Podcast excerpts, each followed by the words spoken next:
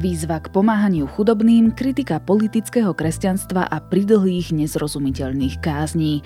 Návšteva pápeža Františka zanechala viaceré odkazy ako pre verejnosť, tak aj pre politikov a duchovných. Je štvrtok, 16. septembra, meniny má Ľudmila. Čaká nás prevažne zamračený deň a na niektorých miestach aj sprchne. Teplota sa bude pohybovať medzi 23 a 28 stupňami. Počúvate Dobré ráno? Denný podcast denníka ZME, tentoraz s Janou Maťkovou. Naštartujte váš biznis s modelmi Ford Transit z edície Worker. Ikony úžitkových vozidiel Ford sú teraz cenovo dostupnejšie než kedykoľvek predtým. Či už si zvolíte van, kombi alebo podvozok, s edíciou Worker získate top pomocníka pre vaše podnikanie. Teraz už od 12 999 eur z DPH. Navštívte predajcu značky Ford a vyskúšajte modely Ford Transit. Viac na Ford.sk. Ford Transit. Istota pre váš biznis. Tento podcast a odpovede na všetky dôležité otázky z domova aj zo sveta vám prinášajú iPady a MacBooky od Traco Computers. Teraz s limitovanou Back to School zľavou. Na webe www.tracocomputers.sk sa tiež môžete zapojiť do súťaže o nový MacBook Air. Traco Computers, autorizovaný partner Apple pre vzdelávanie. Najprv sa pozrime na krátky prehľad správ. Dianie v polícii pôsobí ako vyrovnávanie si účtov, tvrdí prezidentka Zuzana Čaputová a vyzýva všetkých aktérov kauzy na objasnenie svojho konania. Reaguje tak na aktuálne obvinenia vyšetrovateľov z kauzy očistec a dočasného šéfa policajnej inšpekcie. Za útorok pribudlo takmer tisíc nových prípadov nákazy koronavírusom. 760 z nich boli objavené PCR testovaním, asi 200 antigénovým. Ide o najväčší denný prírastok od apríla. Európska únia venuje na boj proti klimatickým zmenám do roku 2027 ďalšie 4 miliardy eur. Peniaze pôjdu do hospodársky menej vyspelých krajín, oznámila predsedníčka Eurokomisie Uršula von der Leyen v stredu, keď mala každoročný prejav o stave Európskej únie. Členovia afgánskeho radikálneho hnutia Taliban pri prehliadke budov v Kábule našli v jednej z nich desiatky fliaž alkoholu. Islamisti tvrdia, že je to sklad bývalého afgánskeho ministra zahraničných vecí. V skutočnosti šlo o české veľvyslanectvo. Viac podobných správ nájdete na Sme.sk alebo v mobilnej aplikácii Denníka Sme.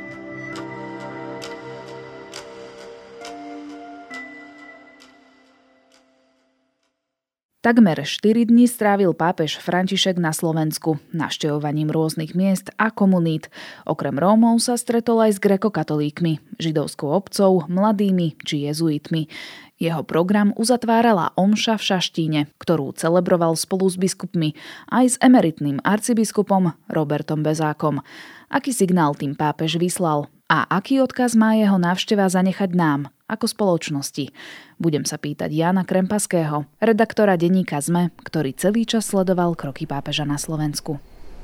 Cari giovani, cari fratelli e sorelle, dobrý večer. Janko, ak by si mal jedným slovom opísať, alebo teda zhodnotiť cestu, návštevu pápeža na Slovensku, čo by si povedal? Kebyže jedným slovom, tak by som povedal, že ľudskosť. Prečo? Lebo celý ten čas, keď bol na Slovensku, tak e, vo viacerých tých príhovoroch, aj v tých gestách ukazoval, že ľudí, s ktorými sa stretáva, má tak obyčajne ľudský rád.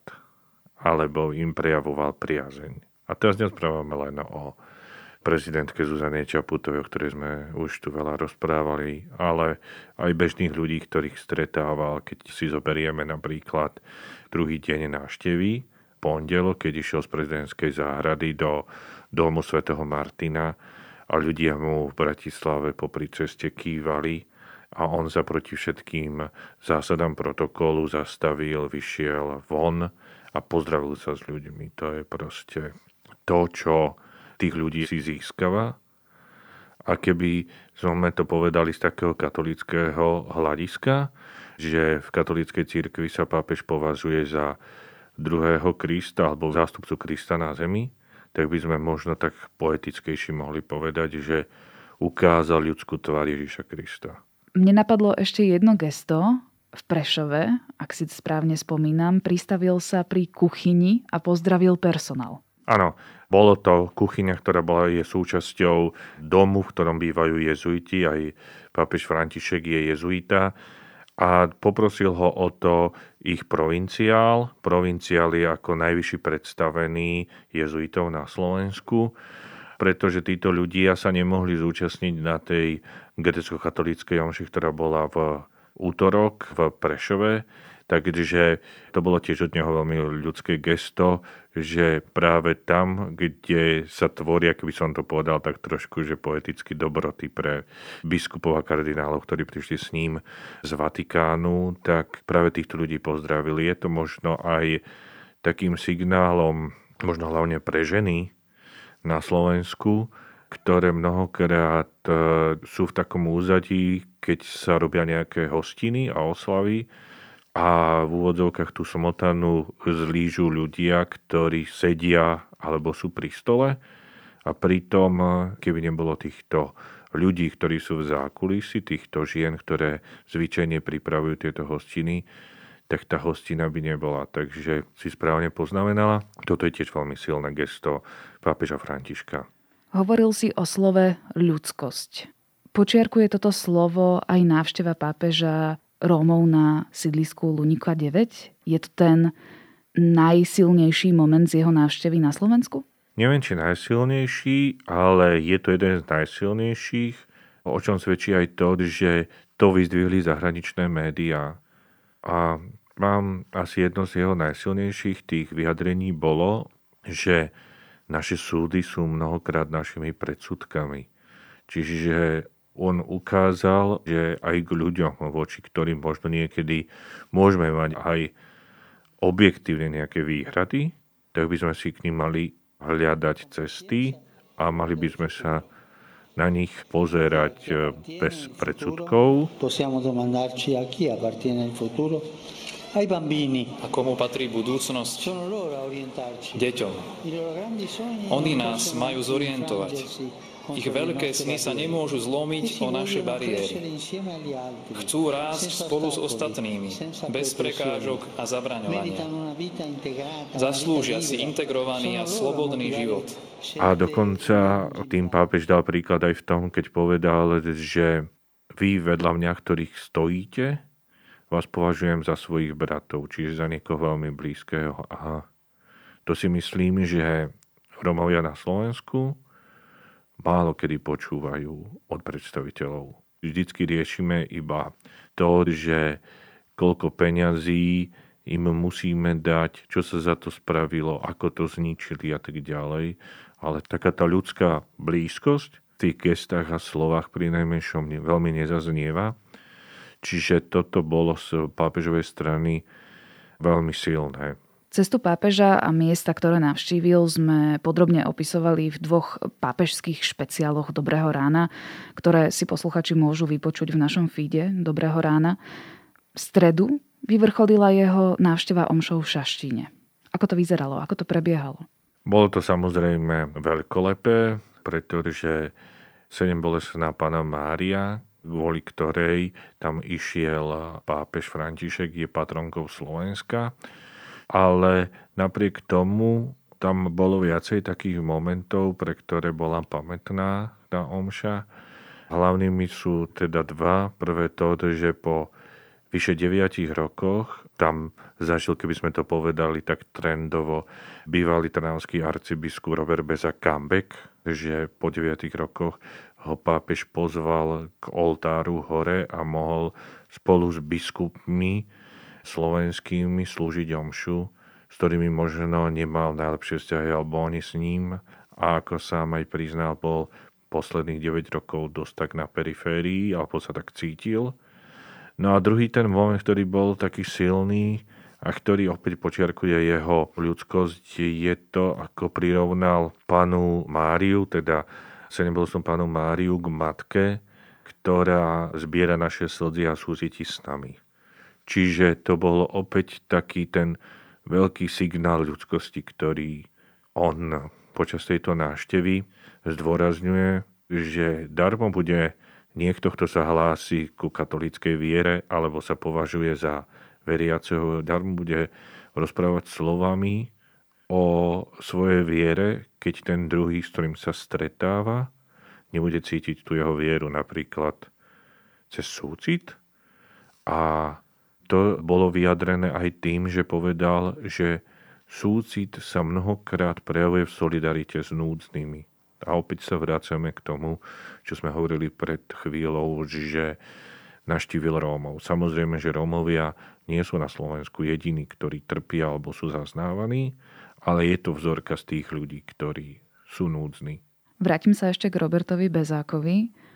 Čo to presne znamenalo? Aký signál tým pápež vyslal, že Robert Bezák bol po, ako si vravel, deviatich rokoch na spoločnom pódiu, alebo teda pri oltári spoločne s biskupmi a pápežom, ako najvyššou vlastne hlavou katolíckej cirkvi? Tak sú to tiež veľmi silné signály. Prvý ten rozmer toho je to, že, že niekto, kto tu bol na periférii, bol považovaný za dobreženie odpadlíka, lebo on ako katolícky biskup učil náboženstvo a etiku na protestantskom na protestantskom gymnáziu, plus podporil v predvoľbnej kampani liberálku Zuzanu Čapútovú. To všetko boli v úvodzovkách ťažké hriechy, ktoré ho odsúvali na okraj eh, katolíckej cirkvi. Takže to, že teraz prišiel nie hoci kto, ale sám najvyšší predstaviteľ, hlava katolíckej cirkvi a povedal, že keď to poviem tak obrazne, že hej, ty Robert z tej zadnej lavice príď sem dopredu, tak to je veľké gesto jeho vyzdvihnutia. Ja to tiež beriem takto, že jeden z biskupov, on jednoducho nie je v úrade, je to normálne. Ja nemám voči nemu nič, ani oni myslím, že osobne voči mne, alebo konferencii, keď má voči niekomu, neviem, ku komu by takto mohol povedať, že ma, teba mám ťažké srdce. Ja myslím, že so mnou nejaké problémy neboli. To, čo sa stalo rozhodnutím Ríma, sme to zrešpektovali. Nič inšie nemôžeme povedať, pretože tieto veci súvisia naozaj e, s rozhodnutím samotného svätého Otca, či už predchádzajúceho, alebo aj toto. Potom druhé gesto, o ktorom už rozprával pre denník N, Robert Bezak bolo v tom, že mu vrátil prsteň. Lebo Robert biskupský prsteň. Biskupský mm-hmm. prsteň, áno. Lebo Robert Bezák, keď ešte bol prezidentom Andrej Kiska a v roku 2018 bol na návšteve vo Vatikáne u pápeža Františka, tak Robert Bezák po Andrejovi Kiskovi poslal svoj biskupský prsteň a vysvetlil to tým, že chcel sa pripomenúť, že je tu stále. A v júni tohto roku mu ho pápež František vrátil. Takže to pre Roberta Bezáka bolo do určitej miery ako potvrdením toho, že ho stále považuje za arcibiskupa alebo biskupa. Čo je svojím spôsobom, inak sa to dá povedať aj tak, že pápež stále uznáva, že Robert Bezák má svoju hodnotu. A dokonca sa stretli spoločne, súkromne. Áno aj s Bezákovou rodinou. S Bezákovou rodinou na audiencii na nunciatúre. Nunciatúra je jednoducho povedané veľvyslanectvo Vatikánu. U nás je to v Bratislave pri Horskom parku. Pápež podľa Bezáka sa chcel stretnúť hlavne s jeho matkou, ktorá už je v vysokom veku a trpia Alzheimerovou chorobou.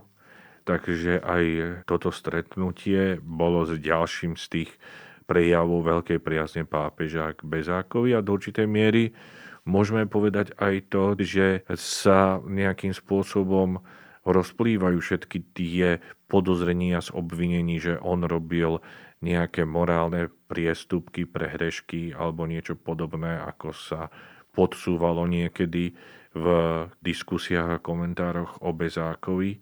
A ďalší ten rozmer je v tom, že pri všetkej úcte k Bezákovi, ale Bezák je len možno jeden z tisíca biskupov po celom svete, ktorí sú a to, že takúto priazeň jemu v úvodzovkách nehodnému, ktorého teda odvolali, prejavuje sám pápež, tak je nesmierne vyzdvihnutie. A že ho pozná po mene a pozval ho na zmrzlinu, hoci nám to môže znieť tak detinsky, ale to všetko sú veľké signály, lebo fakt, aby mohol pápež František spraviť rehabilitáciu v tom priamom slova zmysle, že by mu pridelil nejakú diecezu alebo ho zavolal do Vatikánu, tak to asi na teraz nie je možné. Ako už povedal aj v rozhovore pre Neník, sme František Mikloško, pretože Benedikt XVI. pápež, ktorý ho odvolal, Roberta Bezaka stále žije a takisto je vo funkcii aj prefekt pre biskupov Mark Wellet, ktorý je ako keby minister biskupov, čiže je nereálne očakávať, že by pápež František išiel proti ich rozhodnutiu. Ak sa pristavíme ešte pri tom šaštine, bola to naozaj veľkolepá a veľká akcia. 50 tisíc ľudí podľa kbs tam bolo prítomných. Samozrejme 10 tisíce ľudí, veriacich, možno aj neveriacich, sledovali celú omšu a obrad online alebo cez televíziu. V každom prípade chcem sa spýtať najmä v kontexte aktuálnej pandemickej situácie. Nezarobili sme si tým na problémy? Bola to masová akcia. Na záberoch bolo vidno, že väčšina účastníkov nemalo rúška alebo respirátory a na poslednú chvíľu sa otvorili sektory aj pre tých, ktorí nie sú zaočkovaní. Mm-hmm.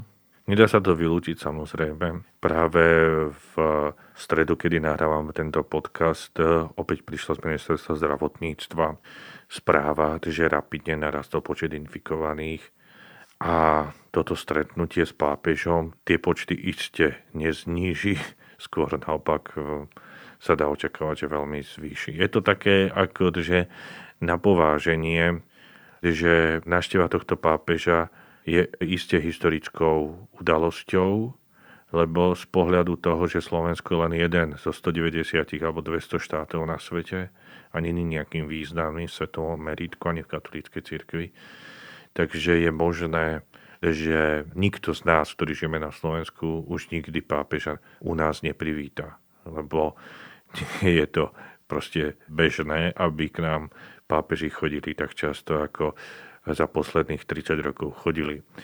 Takže je na pováženie, čo je viacej prijať pápeža v takejto situácii, alebo nejakým spôsobom striktne sa vyvarovať akýkoľvek pokušeniam alebo rizikám pandémie, tak myslím si, že sa zvolil taký kompromis, že budeme dodržiavať, alebo aspoň takto bolo pôvodne nastavené, čo najviac epidemické opatrenia a budeme dúfať, že nás to nejakým spôsobom veľmi nepoznačí. Keď pápež prišiel na Slovensko, Zuzana Čaputová povedala, že dúfa, že jeho príchod môže byť naozaj nápomocný k stmeleniu, zmiereniu a pokoju. Bude to tak? Chcel by som veriť, aby to tak bolo. Ale nie som príliš veľký optimista. Čiže to, čo tu zažívame posledné dni, nejaká eufória v spoločnosti, myslíš, že to pomaly vymizne? Skôr si myslím, že áno. A tie jeho slova o ľudskosti, o tom, aby sme boli solidárni, aby sme pomáhali chudobným, to tiež vyšumi? Akože samozrejme, že istý čas si to budeme pripomínať. A teraz nechcem byť cynický, ale budeme si aj tak robiť po svojom. Akože myslím si, že je dosť nereálne, keď sa napríklad pozrieme iba na problematiku Rómov. Myslím si, že je vysoko nereálne očakávať, že teraz budeme všetci chodiť na Luník a objímať sa s Rómami keď to tak preženiem do extrému. Keďže nádej vždy zomiera posledná a samozrejme, že tento jeho príklad môže niektoré skupiny ľudí pozbudiť k tomu, že inak eh, nejakým spôsobom budú pristupovať k veciam. Isté sa do určitej miery zlepší situácia napríklad Robertovi Bezákovi, že tým pádom už si nikto na ňo možnosť tej cirkevnej komunity tak nedovolí keď eh, ho nejakým spôsobom takto vyzdvihol pápež František. Možno aj tí, ktorí niekedy aj oprávnene majú výhrady voči katolíckej cirkvi, pri najmenšom priznajú, že sú aj niektorí predstavitelia, ktorí sú pri najmenšom sympatickí ako pápež František. A možno aj pre tých, ktorí sa cítia byť možno svetejší ako pápež, a tak striktne sa snažia dodržiavať alebo presadzovať všetky zákazy, príkazy, nariadenia katolíckej církvy, tak možno budú mať väčšie pochopenie pre ľudí, ktorí ich nedodržiavajú, alebo ktorí možno z ich pohľadu nie sú takí svätí ako oni. Že ich to bude viesť takému pochopeniu, aspoň by ich to malo viesť, keď sám ich najvyšší šéf, nechcem to teda nejako bulvarizovať, túto nejakú ústretovosť prejavil. A je to veľký priestor hlavne pre biskupov a kňazov, aby v kostoloch namiesto možno niekedy nič nehovoriacich zbožných fráz poukazovali na tieto veci. Na otvorenosti v prijati druhého človeka, ktorý nie je taký ako ja a na ktorého možno niekedy mám aj nervy. Tak uvidíme, či si z toho spoločnosť a možno aj politickí predstavitelia niečo zoberú. O návšteve pápeža som sa rozprávala s redaktorom denníka SME, Janom Krempaským. Klimatické zmeny vidieť všade okolo nás. Ak ich chceme spomaliť, môžeme triediť odpad, sadiť stromy, šetriť vodou alebo jazdiť do práce na bicykli. Alebo sa môžete pridať k niečomu väčšiemu. Oveľa väčšiemu – Investujte a pridajte sa k ďalším investujúcim pre lepší svet. Amundi v spolupráci s Partners Group SK. Viac informácií o rizikách investovania nájdete na Amundi.sk. Amundi. Dôveru si treba získať.